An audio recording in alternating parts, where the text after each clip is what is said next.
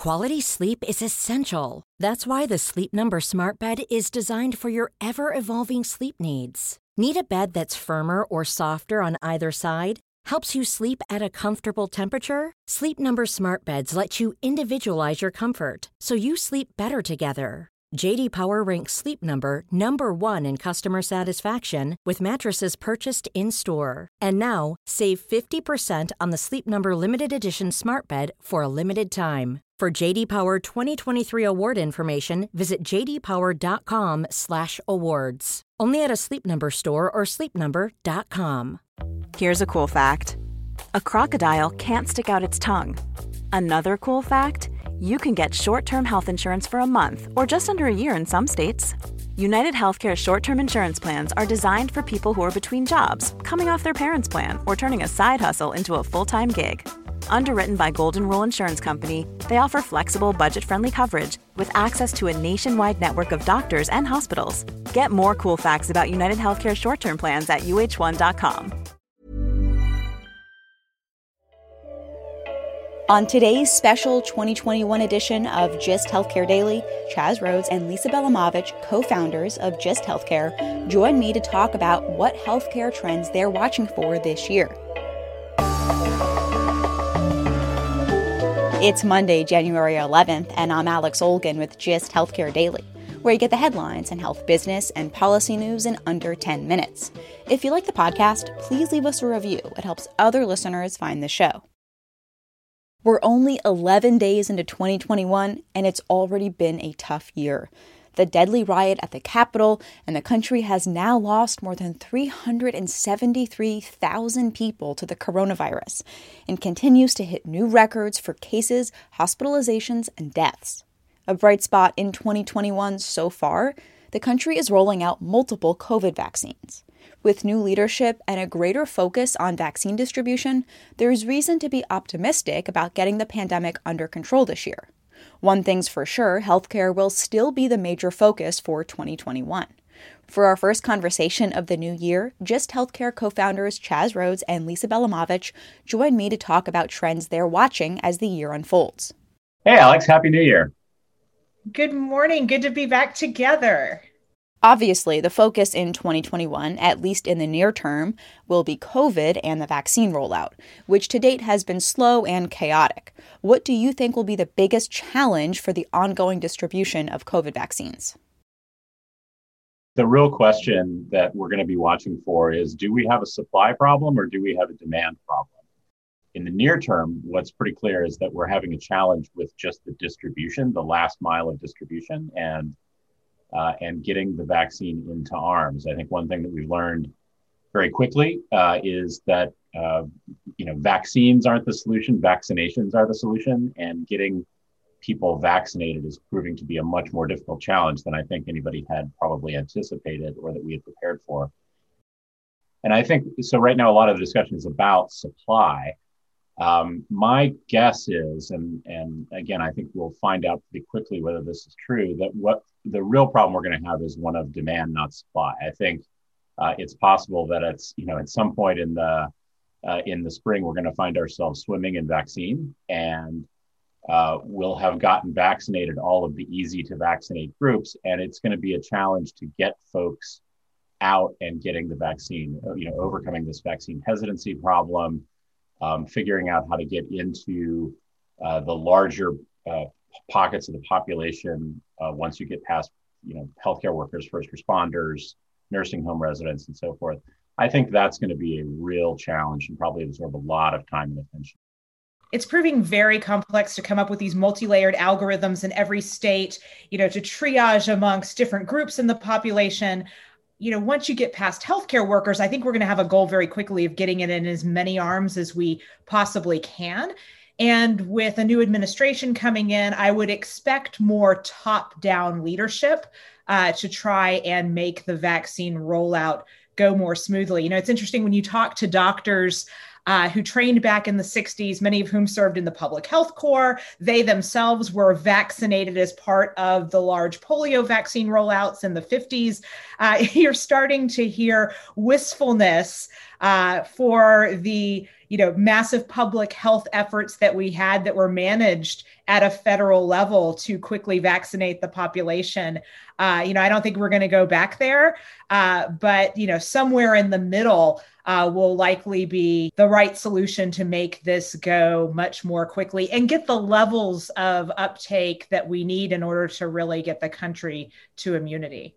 One thing that I've been thinking about is just how much stress we're putting hospitals under as they're treating COVID patients, in some cases more than they even have capacity for. We're asking them to handle vaccine distribution. Now, I understand that it needs to go to healthcare workers first, but it just seems like everything is being dumped on hospitals. We've talked for a long time about hospitals ending up holding the bag for a lot of the challenges that we have as a country, whether that's, you know, delivering uncompensated care to people who don't have insurance or you know, whatever the case may be. This is another example of an unfunded mandate for hospitals where, because we haven't invested in public health, we've just put this huge burden on hospitals. And now, you know, some states are beginning to blame hospitals for how slow it's going. So you're seeing, you know, talk of big monetary penalties and, you know, maybe withdrawing vaccines from hospitals that aren't vaccinating fast enough. I think it's a pretty difficult burden to put on hospitals, particularly at a time when we're at a record number of COVID-related hospitalizations and staff are completely burnt out. It's a double-edged sword from a patient relationship perspective as well. But are there concerns around prioritizing those with whom you already have a business relationship, or does it create access challenges for, you know, folks who aren't connected to primary care for whatever reason? You know, so health systems are being left to deal with those types of decisions and challenges as well. Lisa, you mentioned a wistfulness for more federal leadership on vaccine distribution and more public health leadership. We have an incoming Biden administration in a little more than a week. How do you think the administration will handle the health crisis? Yeah, I think very early on we'll see much more proactive communication and efforts coming from the Biden administration. Would not be shocked at all if he signs a national mask mandate on day one. You know, so a much more proactive public health response. I think we're also going to see a different kind of hands-on leader taking control of working with hospitals and health systems, managing the COVID response and managing the vaccine rollout. I mean, Chaz, you had a chance to work with Jeff Zients years ago. You know, he's someone who is a true operational leader at heart. What's your read on how he's going to lead as the country's COVID czar? I did work for Jeff Zients back at the advisory board company in the late 90s.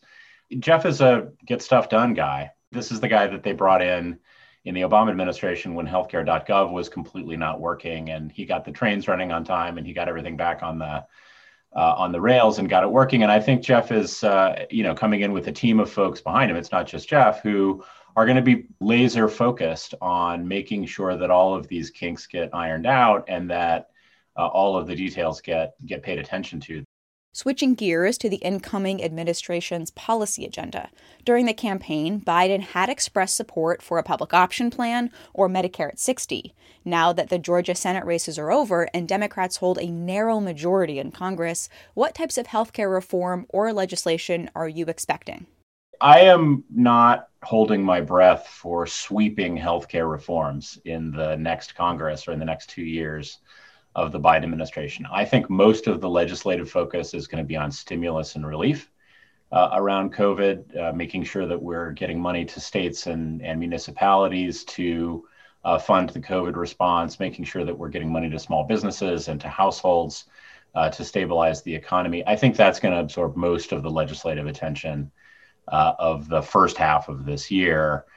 This is a team that's very focused on stabilizing the ACA, making sure that the ACA is bolstered. So you may see some activity around increasing subsidies or closing the Medicaid gap so that you can sort of fill that hole between Medicaid eligibility and people who can get subsidized care on the Obamacare exchanges. But I would not expect, you know, big new coverage expansion activities. Public option is almost certainly not going to happen because I don't think you can do that with a simple majority in the Senate. For the same reason, I don't think Medicare at 60 or any kind of a Medicare expansion would happen. And The other thing to bear in mind in this new Congress is it's a pretty purple group of people. So to get anything through, I think the way to think about it is you've got to craft legislation that both Joe Manchin and AOC can agree on. It's a pretty short bipartisan list. The most immediate near-term impact of 50-50 in the Senate is likely that Joe Biden's cabinet appointees will have a much easier time making it through the confirmation process. And I think for healthcare, that means that Xavier Becerra, who is in line to be our new HHS secretary, may not face as much pushback as would have been previously expected. One of the biggest changes the pandemic has caused has been access to virtual care and home health care. People are now able to get care in all kinds of different ways than they were able to before. Most expect that to continue. The question is, do you think health systems, hospitals, and traditional providers will be the ones to meet that demand? The demand will be there. I think it's an open question as to who long-term will meet that demand. In the pandemic, doctors and health systems were the ones to step up very quickly and keep consumers connected via virtual visits. Across the course of this year, though, we've seen the level of telemedicine at most health systems fall off pretty dramatically. And I am concerned, thinking from the perspective of a health system, that we're seeing some backsliding and doctors not being as engaged in thinking through a long-term sustainable telemedicine solution. There's a lot of other players in the industry, health plans, technology disruptors, retailers, who are poised to step in and provide those services. So one of the things we're watching across 2021 is to see who will win that land grab for the long-term virtual care relationship with patients. One of the big lasting effects of the COVID pandemic is that virtual care is going to be a big part of care delivery moving forward. I think there's still this question looming out there among consumers about what do I use it for? I mean, this is pretty new for most people, the ability to get virtual care.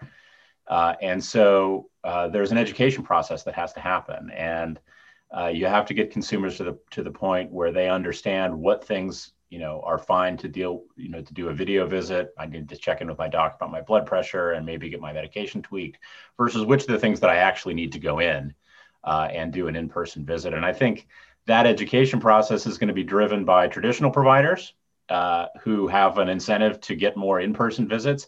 And it's also going to be driven by some of the disruptors that Lisa talked about who have an incentive, particularly the health plans, to keep people out of high-cost settings. And so there's going to be a battle for hearts and minds, if you will, among consumers to sort of shape the future of telemedicine.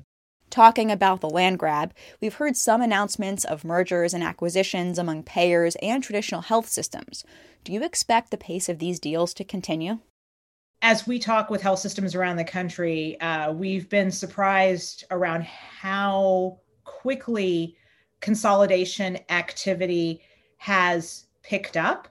I think there's a lot of systems who look at what they've been through across the past year and think, wow, I'm staring down a tough future environment. If I'm ever going to have to weather another shock to the system like what we experienced, I need to be bigger, have more resources behind me. So that's an obvious motivation. The other thing that we saw across 2020, however, was that not all of the mergers that get announced and maybe even look good on paper are actually able to come to fruition. And we saw two very high-profile mergers with Advocate Aurora and Michigan-based Beaumont disintegrate, as well as at the end of the year, Intermountain and Sanford decide not to move forward.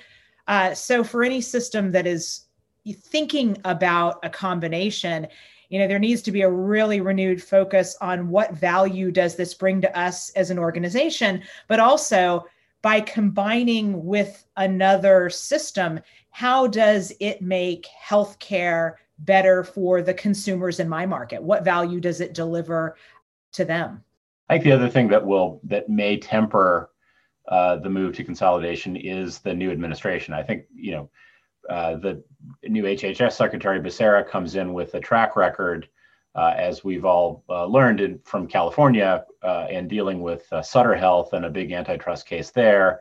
I don't know how much impact he's going to directly have on the antitrust environment from where he sits, but surely there will be some more scrutiny around consolidation. I think that's not just in healthcare. I think that's generally. I think you'll see the tech companies be a big focus for antitrust activity as well. One question both insurers and providers are trying to figure out is what patient volumes will be like this year. Will we be living in a 90% healthcare economy where demand never fully returns? Or do you think with more accessible care from more players in the market, we could be living in the roaring 20s for healthcare? Yeah, I think this is the big open question. And I don't think, I think I'd be kidding you if I said I knew what the answer was, or I have a strong conviction one way or another. I think the economy is going to be depressed for a while. We're going to be at persistently high unemployment for some period of time.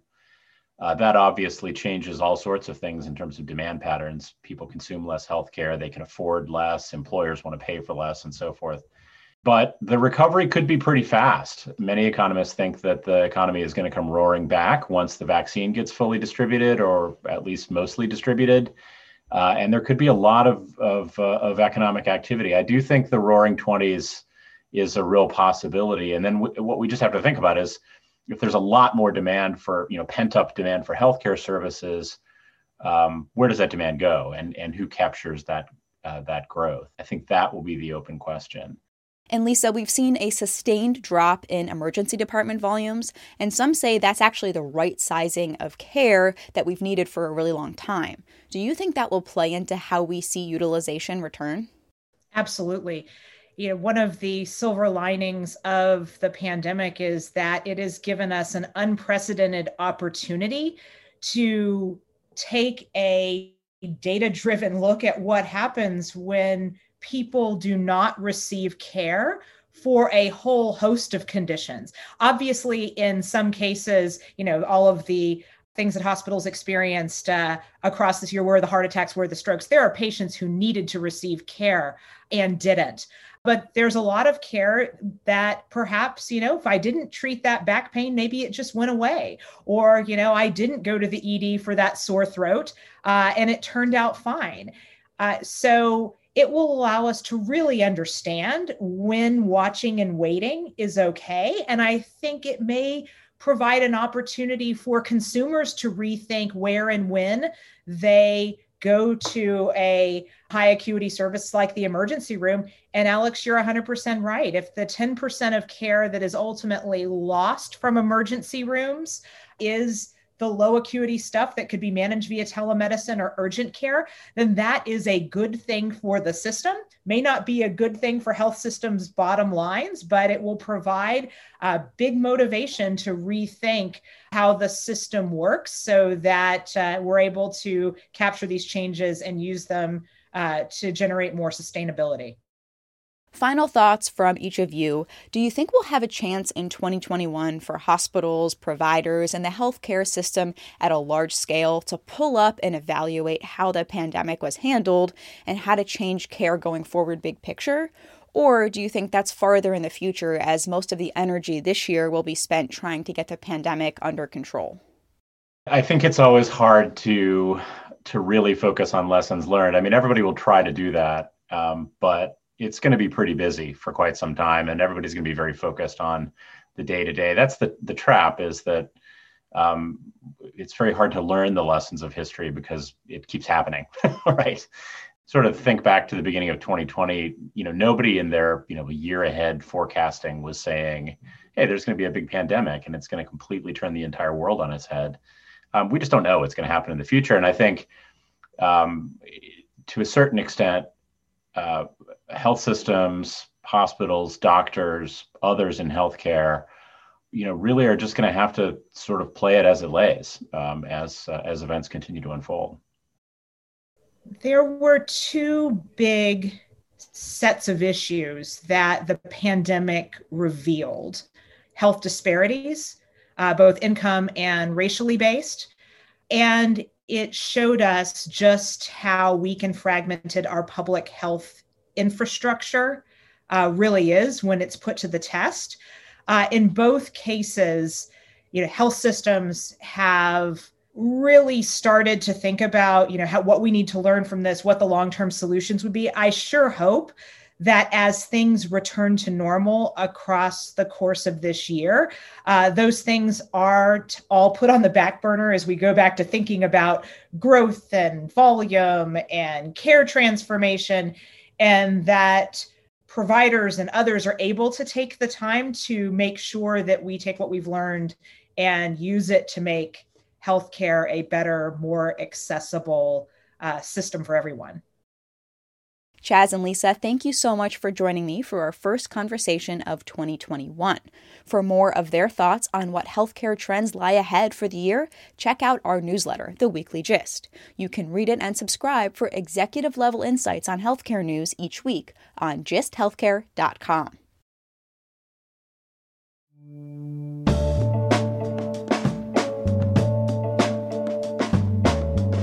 Thanks for listening to GIST Healthcare Daily. I'm Alex Olgin. You can check out more insights on healthcare business and policy news on gisthealthcare.com. GIST Healthcare Daily is an independent production of GIST Healthcare.